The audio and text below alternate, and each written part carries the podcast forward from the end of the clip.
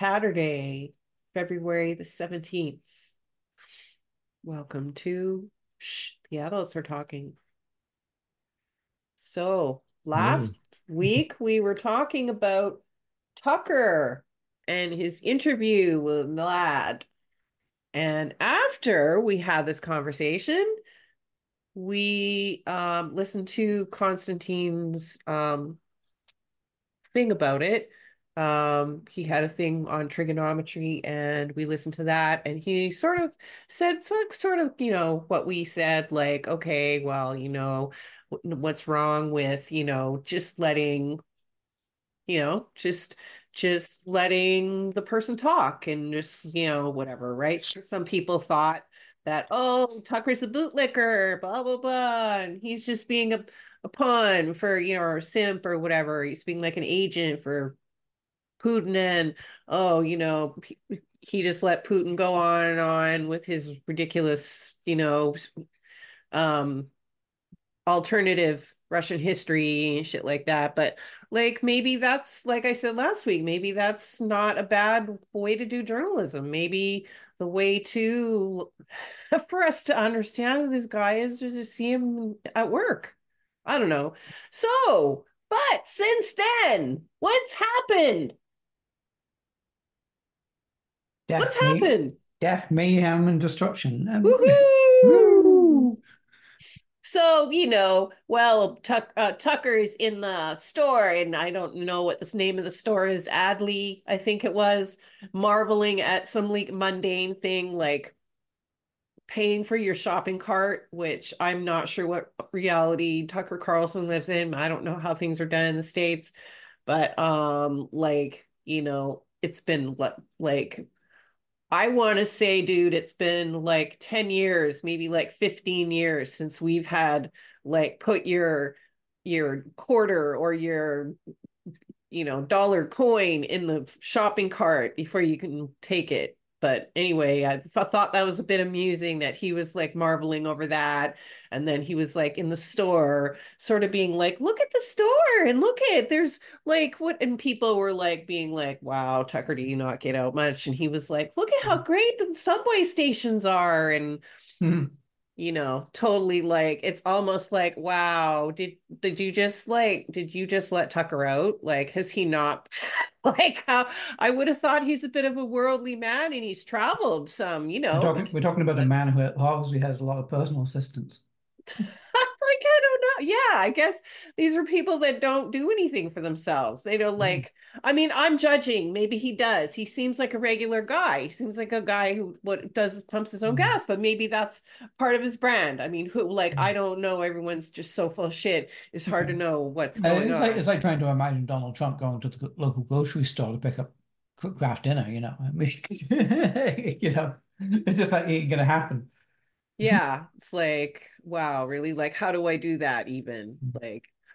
you know like i was uh, there's some of this other research that i won't mention um, but this other stuff that i'm doing involves like aristocrats that have fallen from grace shall we say okay? They fell on hard times but these people had like a gardener and a hairdresser and secretaries and maids and all this shit and then the thing happened and then like they just went poor. And so you know the wife is you know being like wow like i don't even know how to write a check.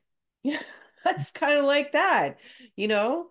I don't know these people are like so out of touch it's weird. So i don't know if tucker's like evolved into one of those creatures but it's just it was really weird to see him being like oh, okay he's in the store and he's totally doing that right? And people are just getting more and more like what the hell tucker? What's going on? you know? And uh then all of a sudden this news comes the news of uh navalny. Mm-hmm. and i don't know. I mean he i haven't heard that much everyone's totally uh, mocking him for having gone and you know saying see you can't trust you know the russians and, and whatever and then well, it's, it's like i said you know putin is like the natural uh he's like the natural kind of um what do you call it? The uh uh, you know, he's Stalin's protege. That's what he Oh, is. he's the natural successor. Yeah. That's what uh, you said yesterday. You said he's like the natural successor to Stalin. Yeah. And for all the ruthlessness and you know, and Like, because. Stalin didn't care. I will listen to that um dictators. I've listened to a, like a really like like really in-depth thing of Stalin. And the the, the thing that makes a person of a, a leader like a tyrant like Stalin effective at tyranting, if you will. I just made that word up. Mm. Um, is the fact that like they don't value life. Like he was like, oh yeah, that's just collateral. He would be like, that's just collateral damage. Like that's just, you know, oh how uh, you know, a thousand people had to die for that. Oh okay, whatever. All in a good cause. You know, it's Mhm. like when you're at war. And, oh yes, that's a shame. All that whole unit died. Well, they died for their country though. We'll remember them. We'll put Poppy on and stuff. You know, I don't know. I mean, maybe I'm being a bit facetious and people are gonna hate me or something, but I mean, from their perspective, that's how I'm thinking about it. They don't see it any differently. They see that as being like the nobility and people dying for the country and shit. And that's like, so I think Putin sees it the same way. Oh, this is just, you know, another one for the team, whatever. All in the all in the cause of, you know, the great, you know, the great imperial Russian Russia, right? I mean, we all know that's full of shit, but that's what all these shitty men do. Like, you know, the guy, the men in the fucking Vatican who, you know, had to do these terrible things. And they said, oh, but I'm doing it for the church and shit. I mean, I don't know how you rationalize abusing a bunch of people and running away from the law as helping the church or whatever country. Just like I don't imagine rationalizing, you know, killing somebody for your like your opposition leader because he like said a thing about you I don't imagine that's good for the country, but you know, I'm not a deranged, not a deranged psychopath, so I, I don't know. So, uh, so I wonder if you if you oppose Putin, is it possible to die of natural causes? Probably not. You know, I mean, look at like, right, how the people that just they don't last around him, like, yeah, you know, yeah, and th- and this and this is the guys, the poor guys. You know, f- it's not the first attempt to kill him. uh, You know, no, no, I and mean, he was poisoned at least a couple times. You know, before this. well, and we all watched like Vinenko die. I mean, that was a horrible, horrible way that he died. Like his organs like disintegrated or some really terrible thing I heard. Like it was an awful, really painful way, you know. And that guy made a decision not to hide his face. You know, the other people they showed the thing, right? Litvinenko, you know, wrote the book and he did a bunch of stuff against against um Putin, and other people were like trying to, you know, be clandestine about it and hide their identity. And he and he was like, no, I'm just gonna be who I am. And then like he paid for it, you know. Yeah. But I mean, I, I don't know if we're trying to fight fascists and we're trying to fight dictators, that's doing it, right? I mean, how other way do you fight a dictator other than like run into them and like, you know, when you watch these scenes in like Game of Thrones or um you know the uh Tolkien stuff and you've got like the whole like CGI war scene and you've got like you know all these men or creatures like running into each other that's kind of like what this is like it's self-destructive but like how what are you going to do sit there and cower un- under the fascists forever Mm. Well, that, I don't know that's what gave us World War II, but ultimately, like all these nations who, who are geared towards peace, you know, and uh, war came upon them from a great height. yeah but you know like how do you fight fascism and the thing is okay so now people are like like i don't know how okay tucker is just i don't even know what happened there like like how that happened. You know it's probably like there's no connection. It's just like a series of unfortunate events or something.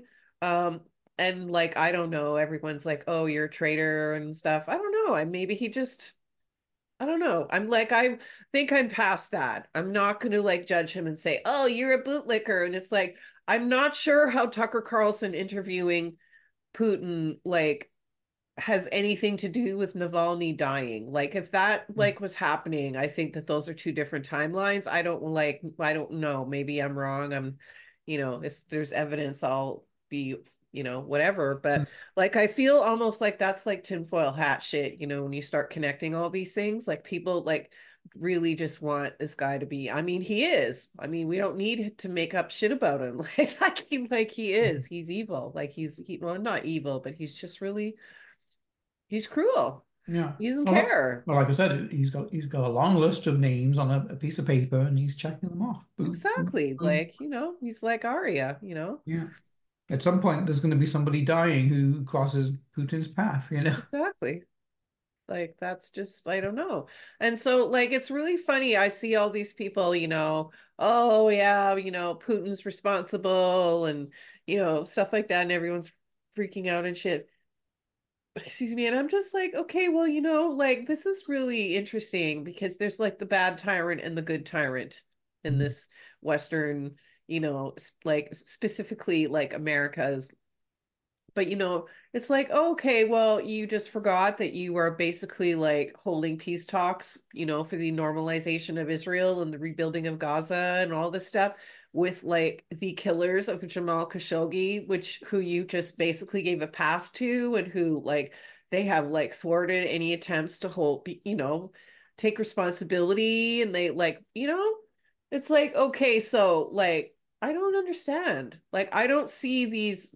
I don't see these two regimes as being like any different from one another. I think Putin and and MBS are like e equally like tyrannical and terrible to their people. Like I don't know. Like like I just want to say okay, like where's Lujain Al Hathloul, who's the woman who who was put in jail because she lobbied to have the right for women to have the right to drive in Saudi Arabia and to be, get rid of the chaperone thing. And she was put in jail for like several years and she was tortured and threatened with rape and she was sexually assaulted. And then when she was let out of jail, then she was put under house arrest and she's not allowed to go anywhere. And I think her internet, um, you know, activity is being like curtailed and stuff and it's been like like five years or like three years or something it's like she can't go anywhere you know and khashoggi was killed and it's like okay like wow you're totally and there's there other people like you know there's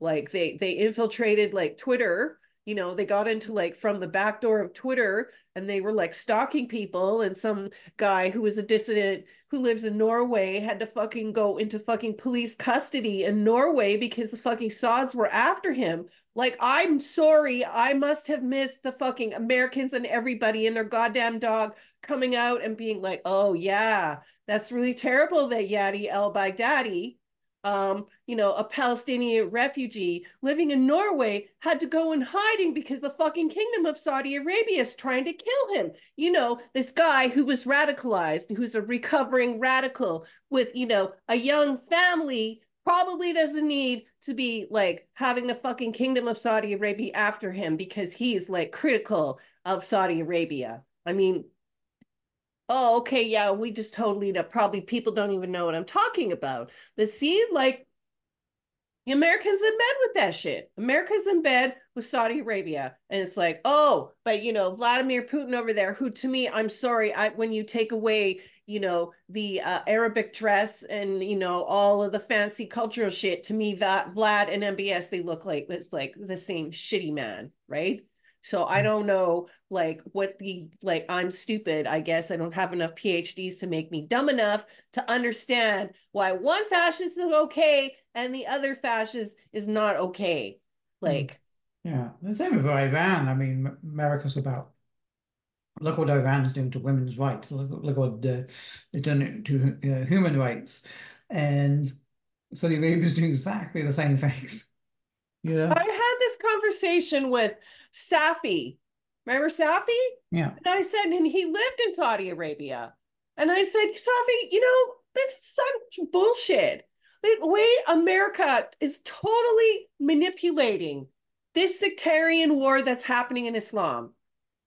I said, you know, we have one foreign policy for Iran, the Shia, you know, extremists, and we have a total another policy for you know the Arab tyrants, which is like the Sunni, you know, extremists. I mean, you know, they're the same. You know, like Saudi Arabia, I haven't looked at the statistics lately, but you know, if you look, you'll probably see that the Kingdom of Saudi Arabia is like in the leading, you know, like competing with China and shit like that for like executions. Okay they're not good people. They're not, it's like there's no freedom there. Like we know mm. the story from the dissident, the movie on Apple, a fucking Netflix, and nobody wanted to stream that shit because everyone's so fucking scared of that guy that nobody wants to show anything that fucking cast him in a bad light. But go and look at that shit. The dissident. It talks all about the kid who lives in Montreal, who the the citizen lab or whatever they're called. They're like, hey, you know what? You like your phone has been uh, like, you know, he had this Pegasus thing. They were tracking like Pegasus spyware on this guy's phone, and if he was being like tracked by the kingdom because he's like, you know, was Sa- Saudi Arabia, and he was like, you know, for reform and stuff, and trying to do it from outside the country. But the, they were like tracking him and stuff. And this was all around the time, you know, when they had like infiltrated Twitter. Remember that? When they came, mm-hmm. went through the back door and shit? Yeah. Yeah. It's like, and that's like a fucking American company. Hello, Twitter. It's like, yeah, that's what Saudi Arabia infiltrated Twitter to try to, you know, spy on dissidents. But oh, that's okay. They're an ally now. But oh, this guy over here, who we know I mean, he's been in power for 25 years and he was the fucking head of the KGB. Okay. Like, it's not a secret. If you're surprised by what happened, I mean, I think you're a bit dumb. I think you need some cornflakes or something. I don't know. But I don't know. I just think I just, I'm like, I just call bullshit. Like, I just think this ideology now because to me, all of these three men, a fucking supreme piece of shit, that guy, fucking MBS, the other guy, Vlad the Impaler. I don't know. I think these are the same. That's under the hood. They're the same shitty man. Yeah. But uh, I, guess the difference is, is you know, but Vlad is coming from pop, you know, from the po- bad childhood, poverty, megalomaniac territory. Well, you know, in Saudi Arabia, we're coming, we've got a despot who's coming from overprivilege and immense riches and you know I can do whatever the fuck I want you know? Exactly. You know. and I don't even know what the other guy I don't know anything about the Khomeini guy. I have no idea what how what his origin story is but I can just imagine the fucking mullah culture of like you know whatever being like the supreme you know all their like rules of their elite you know mm-hmm. the, the you know the the clerics and they're all they're dumb it's kind of an elite thing but yeah like vlad had like a really like i was i was looking that up. Did we talk about this? I'm just gonna mention it again. It's worth mentioning again. Like vlad was born in like you know in the early 50s when there was like abject poverty there was like rats and you know corpses on the street and you know it was really people were starving child and infant mortality rate was really high people were eating rats people were eating like dead corpses. His parents had lost two children he was the third child and his parents were like fuck this we're not going to love this kid so um, I think he got farmed out to like an orphanage or something. He was an unruly holy terror. He was violent, vile little shit. And he ended up in juvie and he decided he would become uh, um, a KGB guy. Um, and one horrible story I heard was that his uncle, you know, there were times were so hard that the infant brother that came that died before he, you know, or some when he was young or something like that, an infant brother um, they tried this thing where they like tried to boil the kid to make gelatin or something like that because apparently that's how you make gelatin is from like bones boiling or something like that. Anyways that's a horror story i you know heard and that sounds like unbelievable but i mean times were really hard right after the war you know? Stalin wasn't good to his people and you know not that that's an excuse that this is none of this is an excuse and i'm not glorifying i'm going to say that because people are stupid and they have trouble um, you know understanding the fact that when you try to humanize a bad person you're not actually justifying the bad things that they did and you're not you know glorifying or romanticizing the bad things that they did. You're just trying to understand what makes them tick. So that's where I'm coming from. Just gonna say that out loud. I'm not like a bootlicker. Please do not call me a bootlicker. I'll have to hurt you if you do. Anyway, um, like, like, what do you expect a person like that to be? Where would he learn the moral values? Where would he learn to be a human being? His parents decided they weren't going to love him. He grew up in a loveless world where everyone was miserable from the war and starving and shit. When your basic needs aren't being met, you tend to be a bit of a prick and if you happen to be a kid around a bunch of adults who have hella fucking trauma from a bunch of war and shit that they lived through, you know, probably your childhood's not going to be the greatest. So I mean, you know, I'm not sure what we can expect from from Putin. I don't I don't know what anyone's like really expecting from him. like like I don't know how to more clear I can make it. Like I don't know what do you expect? He's like like we he's been he's been in public eh, a world like fascist you know tyrant for the fucking 25 years. Like I don't know. what do you what do you want? Like just... my favorite photo of Putin has to be the one where he's he is a KGB agent who, who was tasked to harass Ronald Reagan on his tour of Russia. Oh, wow. And, and there's photographs of him looking very normal with a camera around his neck in the in the crowd. And, and his sole purpose was to harass Ronald Reagan. Like, you know, there, this is like, you know, that's it. These are like the masters of mind fucking. Like the Russians are like one of the like inventors of mind fucking. I mean, the uh, the the whole trope, you know, for our listeners, the whole trope of the Jews are taking over the world and shit.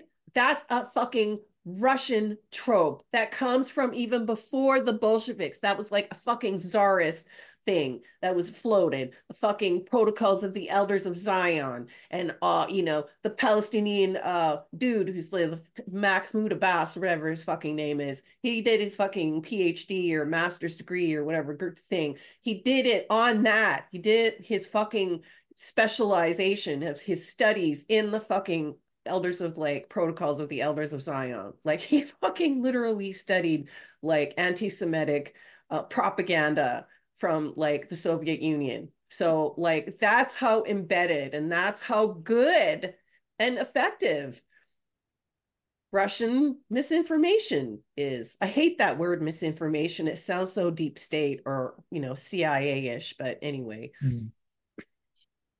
Yeah.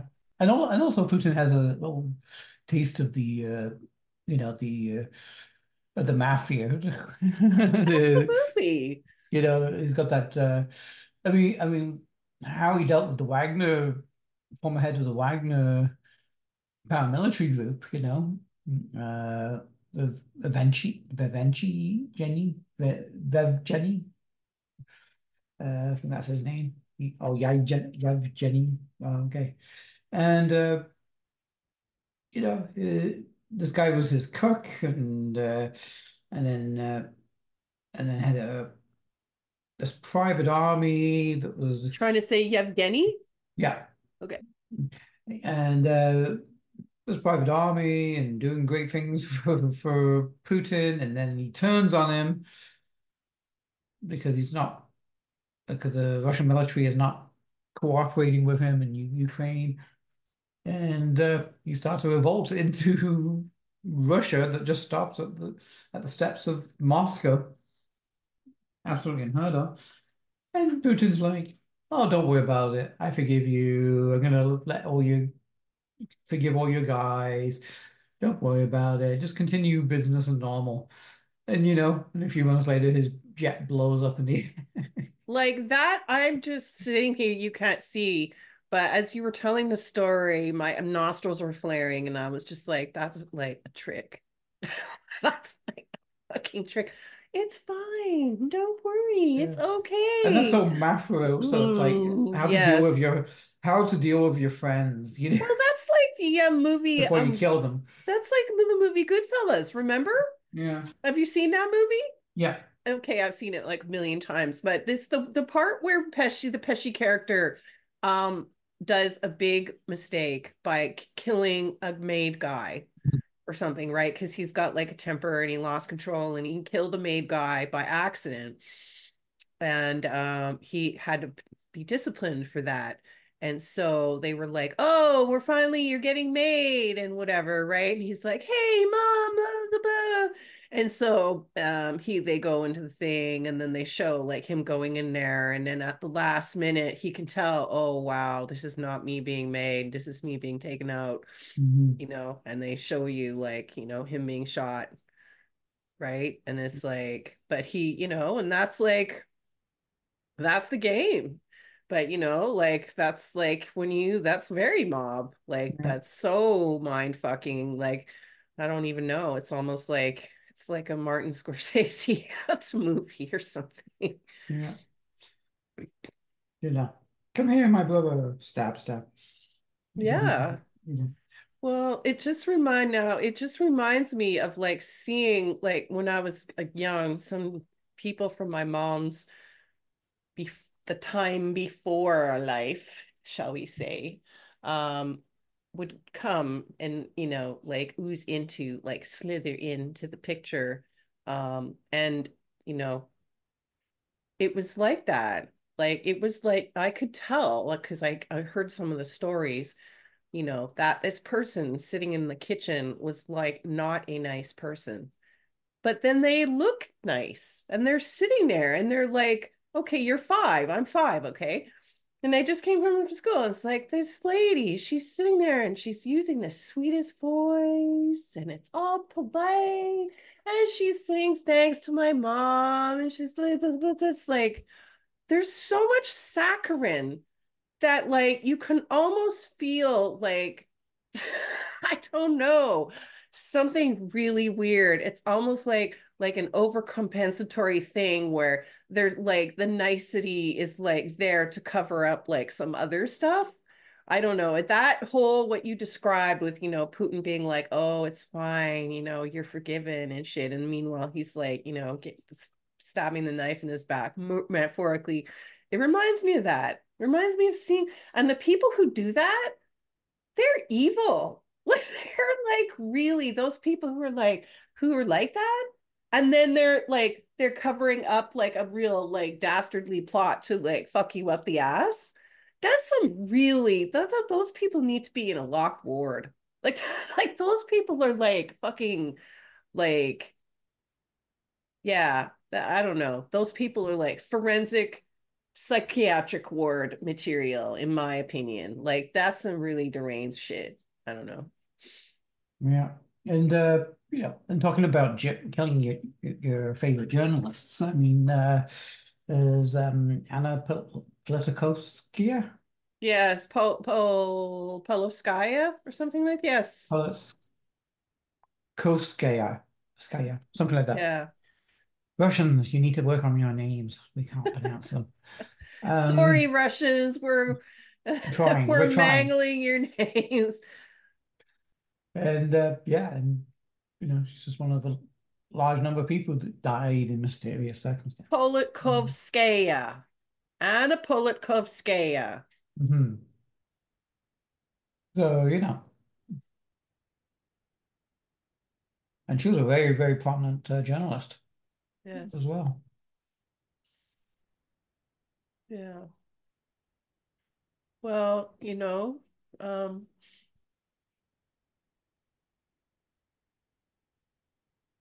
exactly.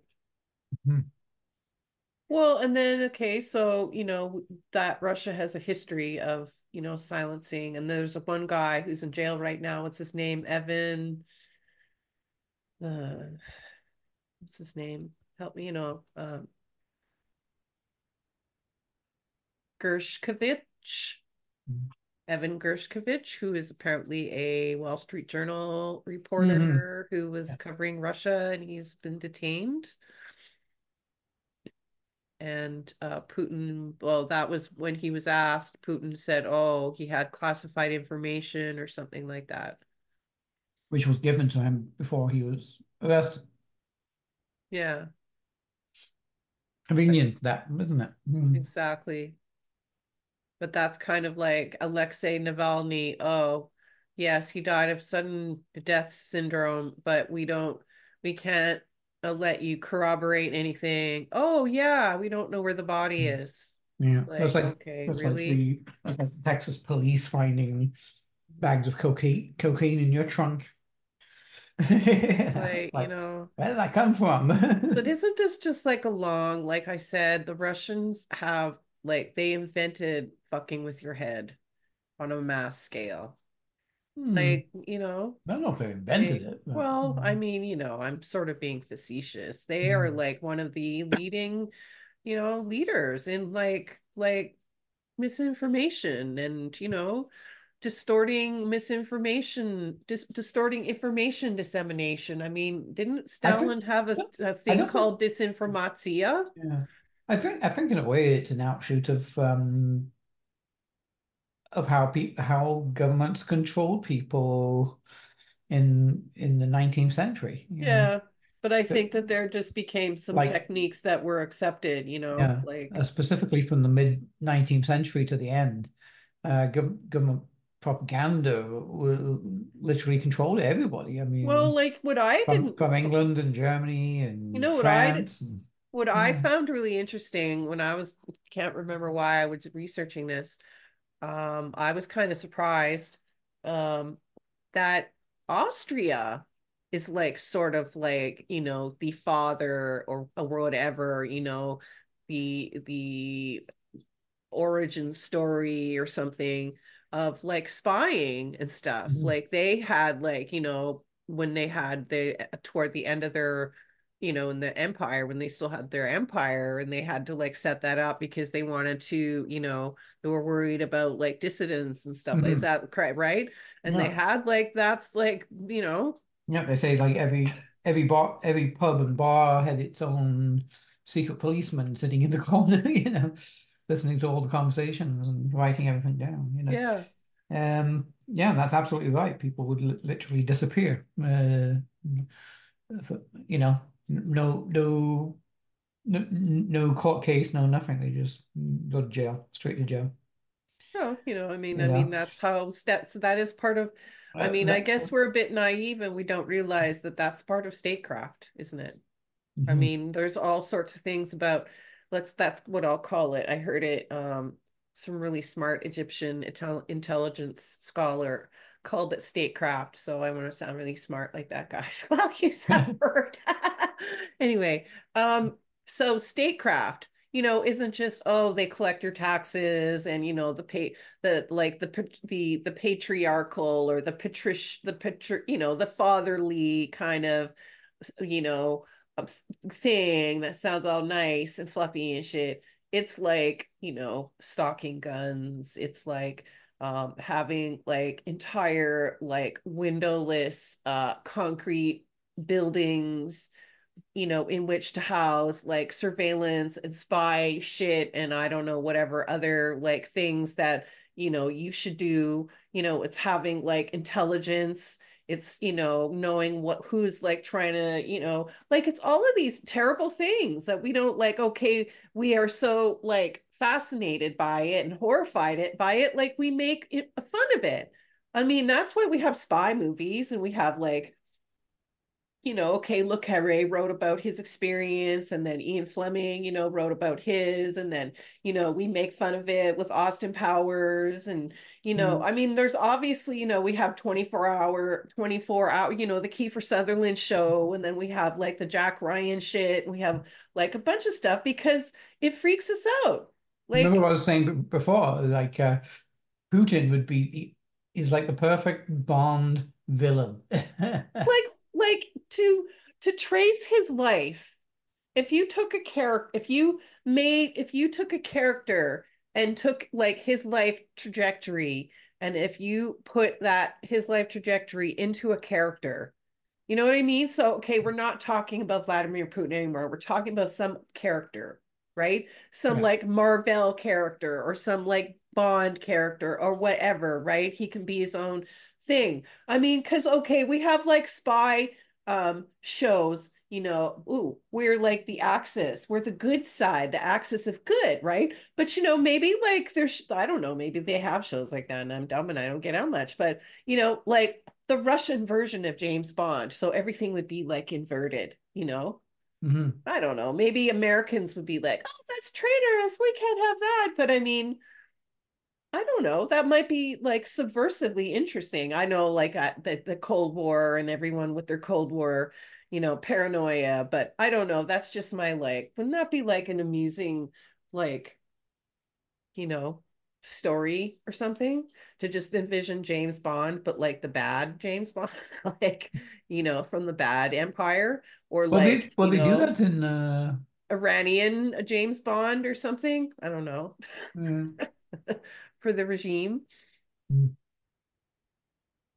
oh well, what's that animation show called? The one with about the spies, the You mean spy group. you mean Elvis? Oh, Archer. Archer, because they have that character in there, the, the guy he used to work with, and then he goes and he's working for the Russians or something. Yeah, see, like, you know, like that. Like. We just make that that's what I mean. We do that because that's how we pro we deal with that stuff. Because that is like the really complex part of of of statecraft.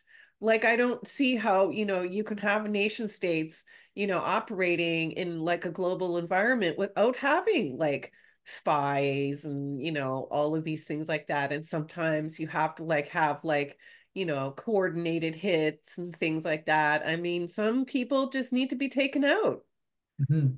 you know? Like, what the fuck else are you going to do with a piece of shit like a wild piece of shit like Muammar Gaddafi or, you know, whatever? I mean, sometimes maybe it's not the best thing to take people like that out because you create a power vacuum, but I mean, you know, I don't know. I mean, I'm just trying to see all sides. Like, I'm not saying take people out, but I'm just saying, like, that's the reality of the situation. Sometimes it just has to be. Like, look at Mossad. I'm sure they have a list too. Yeah. So uh, yeah. So what do we do about dictators? You know.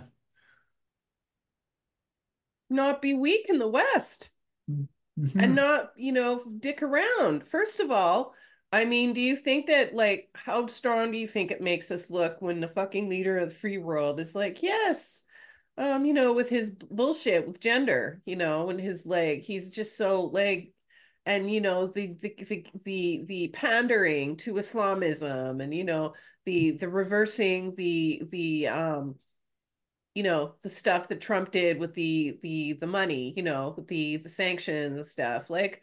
Like just, you know, and then I hear that there's like it's kind of like a loose ship, you know, there's some you know, IRGC affiliated people and decision making like inside, like at high levels that shouldn't be. And, you know, the lobby, this lobby group called NIAC, National Association. It's, I can't remember, but it's NIAC and it's like a lobby group for the regime and operates in Washington. And like Rockefeller Foundation and like, you know, places like that fucking uh support that organizes. It's got like a, you know, a 501c or like whatever, you know, nonprofit designation. And it gets like it gets donations from like big um rich foundations.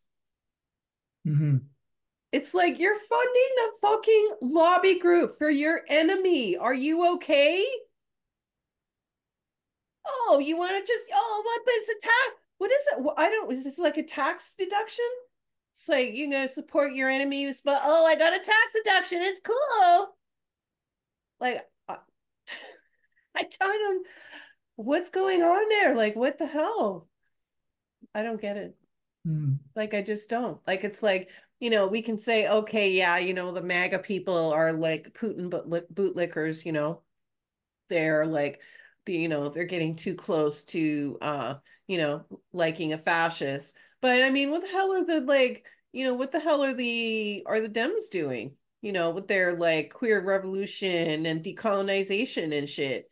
Well, okay, did you not get the did you not get the memo that when the Marxists and the Islamists got together to have a revolution to overthrow the evil Western-backed Shah, that that didn't really work out very well? I mean, you know, we're in what year 45 of that shit now, and it's really bad. So, like, again, like, I don't get, I don't understand why we only see one side because the other side is like not good either. I don't Mhm. know. Yeah. Maybe maybe it's this whole concept of um, good guy versus bad guys that we have. But why does You they, know, they're both bad. yeah, but maybe, but maybe there are no good people. Yeah, maybe that's the the whole thing. Maybe that, uh, that's the problem with our world. It, you know, we're part. You know, it's not like Hollywood portrays. You know. Well, I think the other thing is that um, American foreign policy has been the enemy of my enemy is my friend. So it's like who yeah, is mm-hmm. the most enemy, you know, and this is like who you favor, right? So, I mean, I guess the Cold War is like back, you know, never ended or or yeah. something, and I don't know. well, a lot of the terrorism issues we have were nurtured by the CIA. You know, Yeah. and, and there's both, you know, both in, we got, I mean, you know, they talk about instability in South America is bringing all these refugees into the United States. Well, all of that instability was caused by CIA operations in the 70s and 80s, and hmm you know, the, the South America's never recovered, you know. Well, and I think that in from those my that southern border situation, I have heard some case in some cases where that is not people just from Latin and South America, that those are people that have come to South America and try to go enter the States Mhm. that way. Like they have come from like Asia or Africa or something, and Yeah, they've yeah. landed somewhere and they've gone on the ground and they've tried to enter that way because they know that it's like a safe, because there's that agreement uh, with America has that agreement with both sides, whatever they call it, the safe. Second thing, you know, where you you mm-hmm. have to and then enter and then they transport them to New York, and then they were sending them over the Quebec border. Yeah, It's like laughable. yeah. It, it it's funny. It's funny. Americans go go on about you know the bo the border and stuff. You know, and all the Canadian border people coming into to the border, but it goes both ways. But know. see, then there's the people coming through the northern border enter from the States. So maybe they're coming from like Africa or whatever, Yeah. but they're coming as visitors. Yeah, So, you you then you know, go. how much rigor is being given to them? And like, how are you supposed to know if you're the American thing? They just came to visit, but really, then they're actually trying to get into Canada. I mean, I mm. think that's what's happening, you know?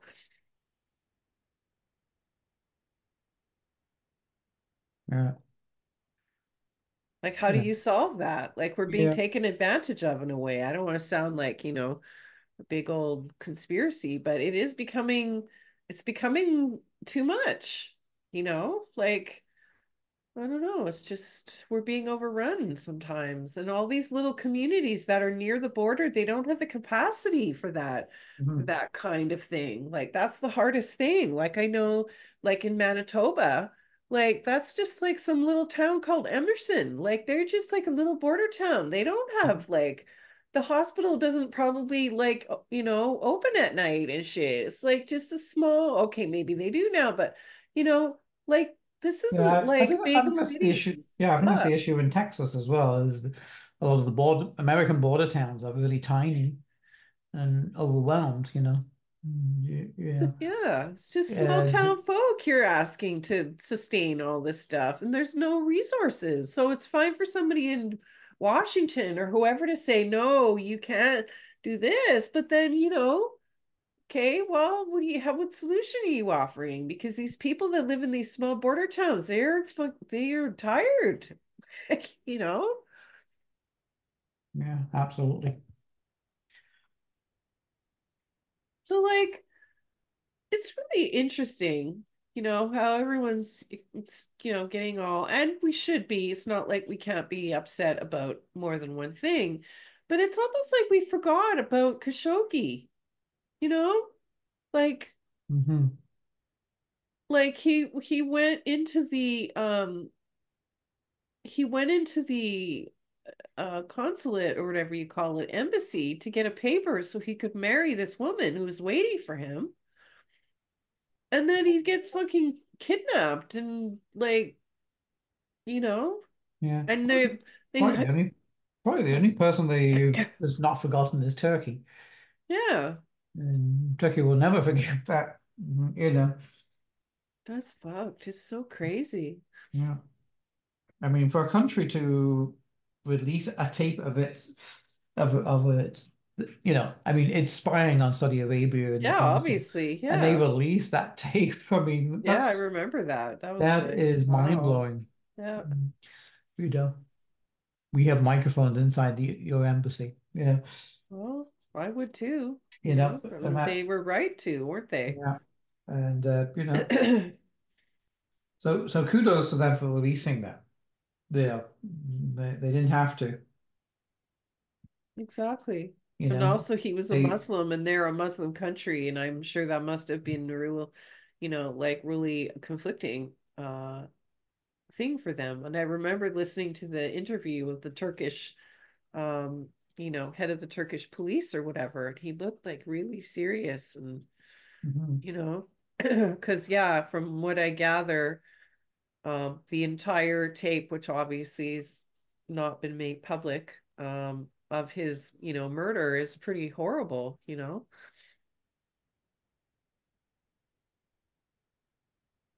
But he was, you know, critical. He wanted reform and he was critical and so much so he felt like his, you know, he was being stifled. So he left the country and he had to give up. He was married and he had kids and everything. He gave a whole everything up because he wanted Mhm. to do something for his country. You know, he was like in the inner circle, you know. This is like somebody who's in tight with like, you know, a high like level Washington, you know, person, you know, if you take the equivalent to the States, right? Mhm. And he was like completely exiled and then he still wasn't enough. He was killed. Yeah, wasn't wasn't he actually a, like a minor member of the royalty? He was part of the circle. Yeah. Yeah, like I think his dad is he was aristocracy and his dad was like an arms trader or something like that. I don't know. His and he had like some connection to Bin Laden and the Yeah. you know, that that kind of thing. Yeah, like he was from the top, you hmm know. Yeah. But I guess you have to toe toe the line. I mean, yeah. I mean, you know, I mean, look at the English system. I mean, the the old English system, and you basically had to toe the line there too if you started to show. I mean, that's what basically happened to Churchill before World War Two.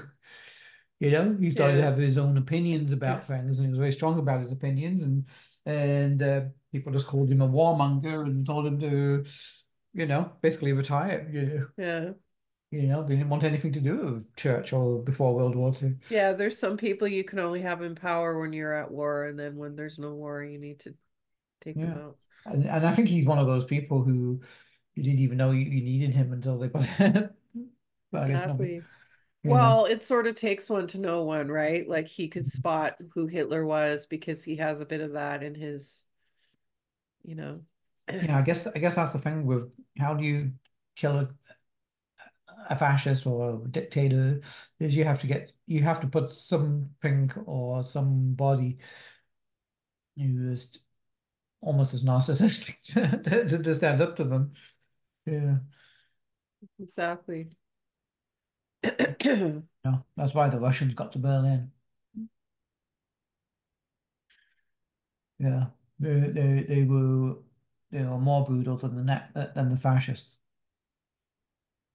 Yeah. Like, and that's the thing when you sit there, people seem to be, especially Americans, because they're so far removed from that, seem to be unable to hold like a dual, a dual portrait of someone in their head, you know, because if they say, "Oh, look at well Tucker Carlson's sitting there with that guy, he can't be that bad," but yeah, he is that bad. Mm. And he did do those bad things, but he is sitting there talking to you about some boring, um, delusional version of Russian history and saying all these things. And you could almost be sympathetic and talk to him and have a Mm. conversation with him. But he's still, that doesn't mean that he's not a brutal psychopathic killer. Like the, both of those things are true. Like, you know, Yeah. You never know. You might have been hoping that Chuck, Tucker Carlson would have just stopped him and say, "Hey, what you're saying is bullshit." You I think you might have been impressed with that. exactly. But mm, you know, crazy. but uh, you know, I don't, I don't think um, Russian history was uh, Carlson's uh, forte. Yeah, I don't know. Yeah, I Yeah. don't know either. You know, it's not my forte. Eh? I mean, I was listening to Putin and I knew he was bullshitting, but I didn't know how he was bullshitting. Yeah. Well, that stuff he said about, oh, you know, Poland and Oh yeah, Germany that. and all of that was clearly Well, that bullshit. that that was clear. Yeah, like fuck. Yeah. but but, but it turns out almost everything Yeah, everything he's yeah, from what I gather, even the earlier things were just horseshit. Yeah. Yeah. Yeah, Yeah. like look at I'm looking at some site called Death Penalty Info, uh October the That's a- 12th, 2023. Okay. Mhm. So Saudi Arabia carried out the 100th execution this year on September the 8th, 2023. Um, and uh, there were many, some whose young men who were under 18 at the times of their crime.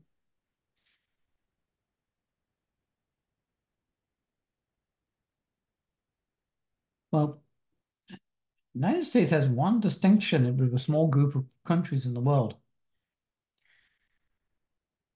It's one of the it's one of the few countries that has children on death row.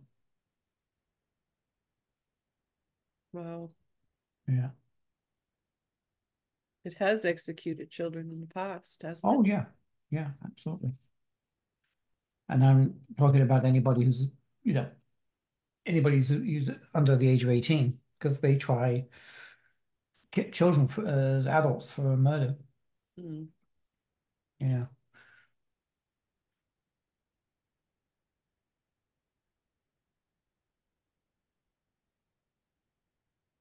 Yeah, it's weird how there's like kind of like a horseshoe, you know, now in our political spectrum, um, where they there's like, you know, to, let's use the CIA term. Let's use the CIA guy's term, bootlicker.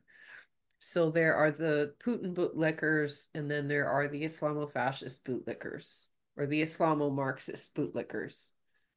Mm. So, you know, there's the the Putin fascist bootlickers, and then there's the, you know, far right, um, you know, social justice warrior, Islamo-Marxist bootlickers.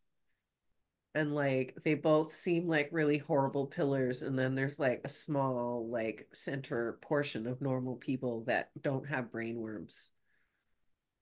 That's kind of how I see it. How do you see it?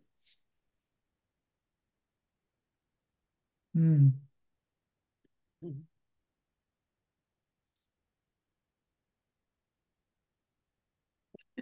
The bookworms. Brainworms. Brainworms. Brainworms. That's my word for propaganda.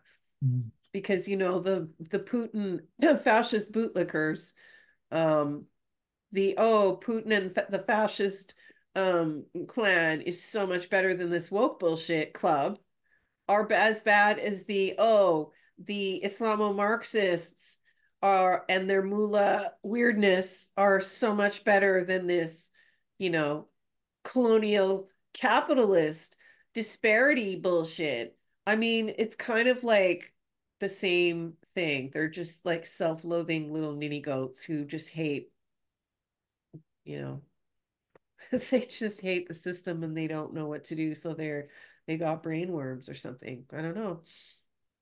Mhm.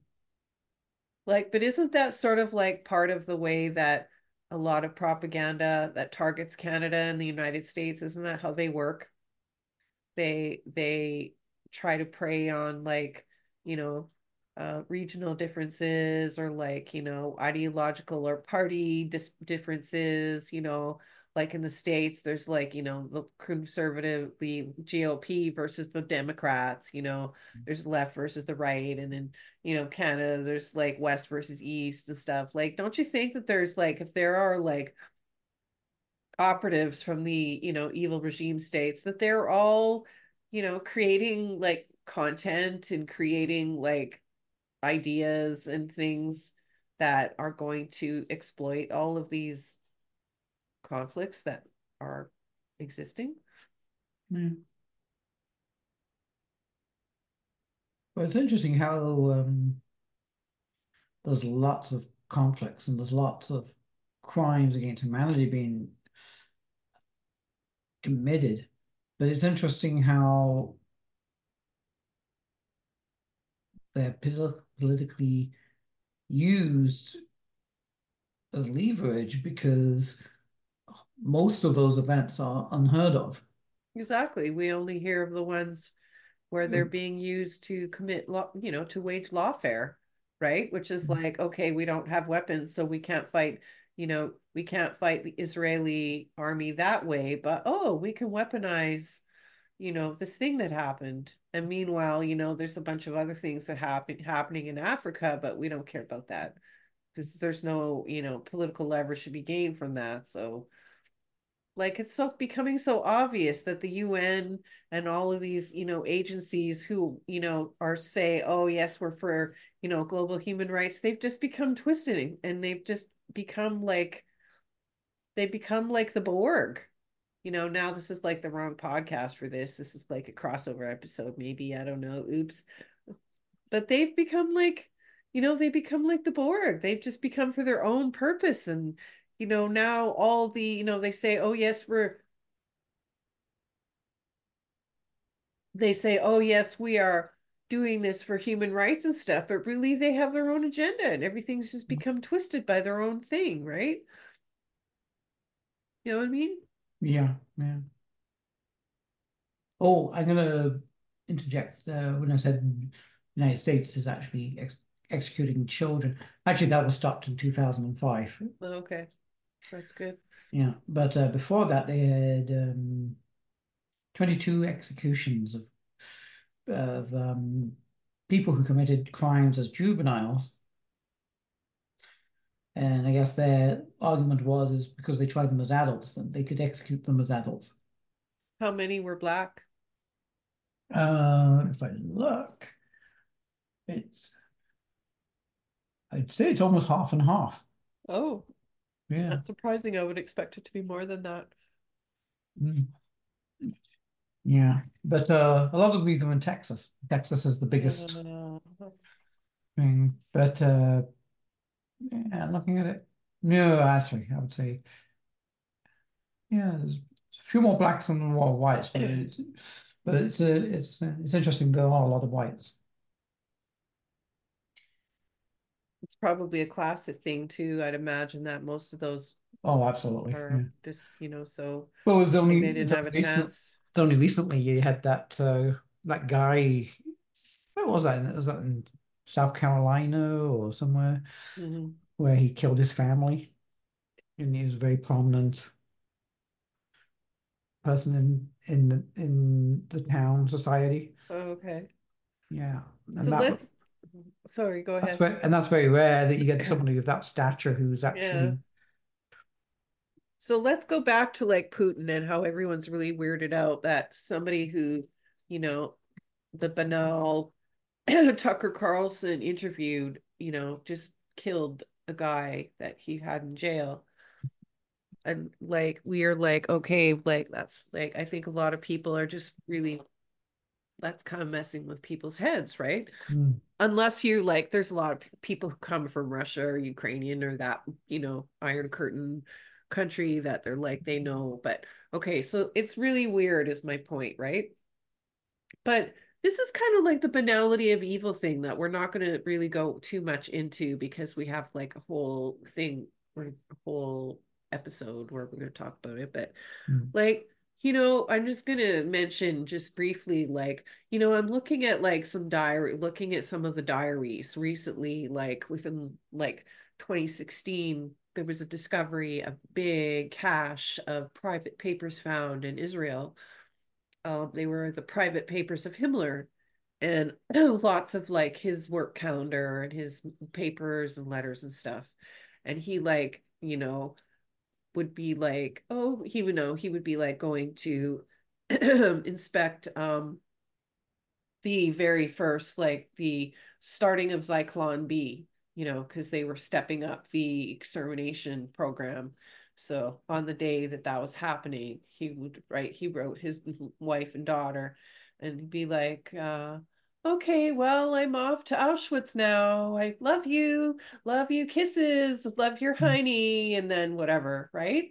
And mm-hmm. it's so like, you know, just talks about like, oh yeah, I'm, I'm making it up because I, I just can't remember, but let's just say, oh yeah, you know, we had like watermelon for for bre- for for breakfast and oh you know i saw a bird you know the other day it's just like really like stuff that you would like t- tell your if you were away you know in that if you were away from you know from home at, you know and you were writing your daily letter or something and you would just be like okay we did this we did that and just like the mundane banal thing. And if you read his diary you would be like okay this is like the this is like the like the architect of the mass murder of jews. Mm-hmm. like this is the guy who was like how can we kill more people this is like this guy's diary and he's writing about you know stuff to his kid and oh yeah love you you know your love your hiney and like oh dear you know he calls his daughter poopy like you know like pop it right? And it's like wow like it's just like this is like a fucking cold you know a, like just like a cold hearted killer who is like you know doesn't mm-hmm. like have any fucks to give for anyone who just rules with you know precision and like cruelty. Like writing these like banal letters well, it'd, be like having entries. A, like having a convention for uh, mafia hitmen. You know what the, would they talk about at the tables you know? Well it's like the, you know? it's like the thing um what's that show that james gandolfini was in you know the um in the new jersey in uh oh, oh. the yeah yeah yeah. Okay you know what i mean? Yeah i've never seen that. um anyway like mm-hmm. he seems like a nice guy yeah. right? Like you know he seems like oh like he's you know his wife and like whatever sopranos. Yeah okay tony soprano seems like a regular you know husband and like you know a dad and shit right? Yeah. Okay he's got some business to take care of. Like but okay like hollywood that's hollywood manipulating you. And but it makes you think that like sometimes these really bad people can like they're humans. They live human lives and they like think m- mundane banal thoughts like that's what hannah arendt was trying to point out with her in her book uh okay you know what i'm talking about she wrote about eichmann mm. okay let me look it up because i don't um remember but it was about um eichmann because eichmann is not um like I think she was talking about like Eichmann in Jerusalem or something.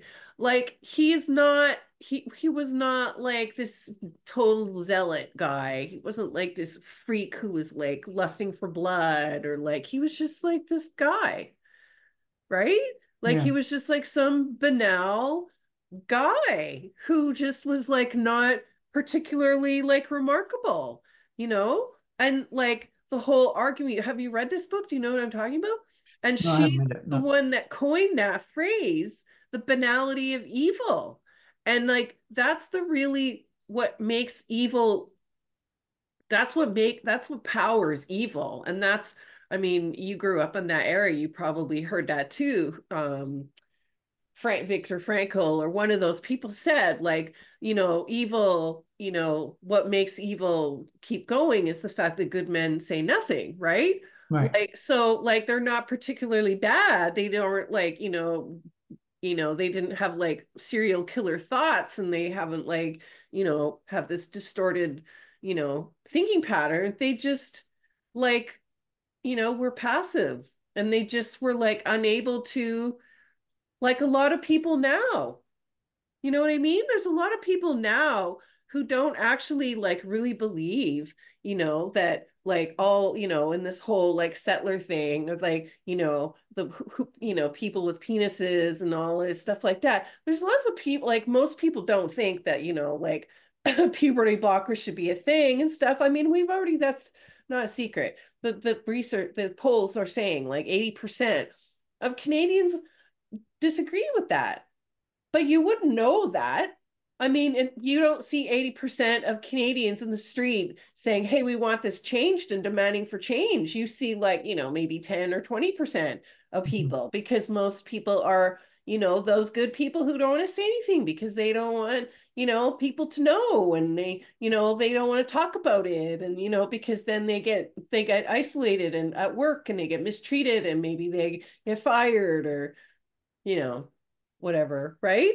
And right. I mean, isn't that like part of the what powers the banality of evil that, you know, not everybody believes that this should be a thing, but that because of the loud minority and really authoritarian minority that that happens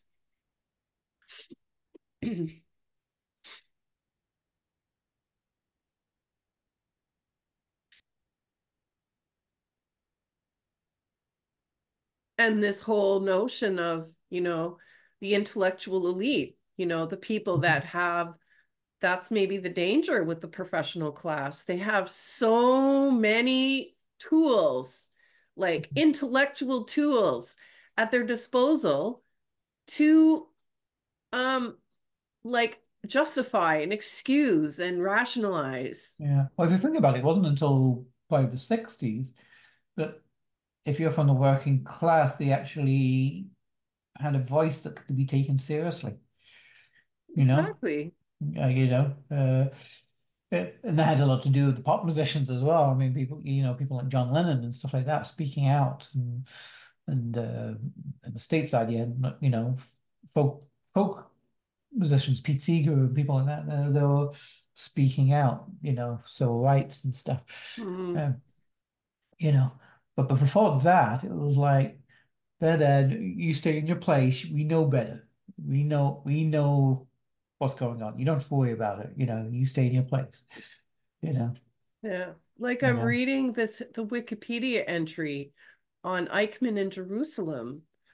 Um, Eichmann's inability to think for himself was exemplified by his consistent use of stock phrases and self invented cliches. The man demonstrated his unrealistic worldview and crippling lack of communication skills through the reliance on officialese and euphemistic uh, Sprachregelung, convention speech. Mm. Um, so like you know euphemisms woke speech that's what we call it today that made implementations of hitler's policies somewhat palatable. While eichmann might have had his anti-semitic leanings arendt argued that he showed no case of insane hatred of jews a fanatical anti-semitism or indoctrination of any kind you know unlike himmler and Bo- Go- uh, goring and goebbels. He personally never had anything whatever against the Jews. He was a joiner his entire life in that he constantly joined organizations in order to def- define himself and had difficulty thinking for himself without doing so. Like that describes just about your average person, doesn't it? Yeah. Like, isn't, do you remember being a kid and, you know, being in class and being asked a question or something and then um you you know you're supposed to put up your hand and what does mm-hmm. everyone do do you remember i remember be mm-hmm. like looking around oh who's the, because you want to know who's mm-hmm. doing it first right mm-hmm. I've, So I've, I've heard the funniest part is uh, when everyone puts their hand up and nobody knows the answer. But i usually remember the it- other it- way, it- you know? yeah, but it's a good tactic because you know one of you schlups is going to be chosen to be put on the spot, but none of you look stupid if everyone got there. Yeah, that's a good strategy, but I usually have been in the really super uber passive places where people look around. Even the people, like there are some of us that knew the answer. I'm guilty of this. When I was when I was like, you know, 11 or 12, I Mhm. would know the answer. And I would like not raise my hand. And like not say the answer. I don't even know why I would ask myself that now and I'd be like, what the fuck? What like what was going through my head that like I didn't and I remember the teacher was like really like animated. He was like this guy, this guy from like Trinidad. And he was like really like, you know, the West Indian Caribbean, like like strict, you know, sort of like my dad, but like a bit more um and like he would raise his voice and he was like really you didn't fuck with his shit. And he would like ask the question and i think he knew that i knew the answer. And i was like i don't know why. I'm i think maybe that was like you know how they say that sometimes like there's like selective like or there's like sometimes kids uh, um like they just have mute mutism like you just cannot like you can't speak like I don't know if that's what it was, but I just remember like I knew the answer. Like I knew what it was. I could tell it's not I didn't know. I just couldn't I just couldn't say. That's weird. And maybe that's like maybe that happens to people. Maybe that's like like you know it's easy for us to sit here and judge oh people are cowards and never said anything they're everyone's complicit but like like there's all sorts of like processes going on in our brains and like there's all sorts of you know things that happen that we don't see you know people have moms and they have wives and and brothers and kids and they have like you know you know you know groups that they belong to and neighbors and they have to live their lives right not Yeah. everybody can stand up and be the big champion and you know be the big be the big Well, it takes a lot to stand up. Well, well, we talked about that before in the other pod, in the other pod, another podcast was uh, about the individual standing up Yeah. against the yeah the crowd. I mean, that's well, that's a big position to take. well that's kind of like in our borg thing that's Mhm. basically what the i think that's what the whole narrative and the whole story of the borg is supposed to represent the almost sometimes you know like the whole mantra of resistance is futile Mhm. you know and then oh like our friend lee says well is it you know is it really futile? But you know i mean that's like what that is meant to be like you're Hmm. just one person against the tide right? It's like you know the farting into thunder or whatever. You Yeah. sometimes feel like that one person against everyone. David and goliath if you want Mhm. to use a jewish you know story. There you go. There's the bible again. See i told you you can't ever get away from the bible when you're in the west. There's always every story will take you back there I suppose um, Trump hasn't used used that slogan. You know, resistance is futile. yeah yeah Uh, You should have that on a red hat. exactly Yeah. damn Mhm. Yeah. it's quarter two do we need to uh Wrap up? yeah Yeah, should wrap up. Yeah. So yeah like i just find it really interesting. My i understand obviously you know but i'm not surprised. Like i said last week he's a killer. He killed litvinenko. He does this okay? He's that person. He stayed in power for 25 years. You don't stay in power for that long without you know being Yeah. it's interesting. Whatever. interesting his paranoia around the people around him and not so much around him, but his critics and stuff. yeah but And i just and Stalin was the same way, and people disappear, you know. Yes, he he eliminated all of all of his opposition, every Yeah. one of them. I Like, still you want to see that Polish film about the death of Stalin, Yeah, where he dies, and then oh, he's he's decimated all the people around him so much that they're absolutely clueless of what to do. that's crazy. But so I just find it really interesting how like there is that, you know, Putin.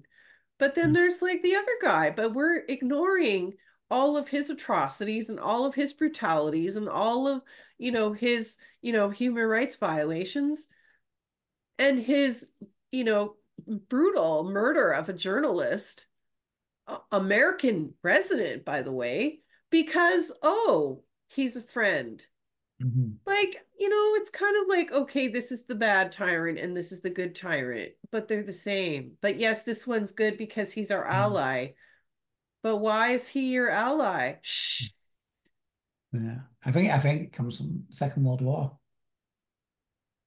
Yeah Saudi like- Arabia was the only one that just said, hey, you know what? We don't trust the Germans. But i think you're And- right and the cold and- war never And, ended or and they and what did they get out of it? They got Mecca. And can we talk about that before we end? We talk about the fact that the actual true heir to Mecca and Medina Mhm. is not that um, killer of Sh- Khashoggi.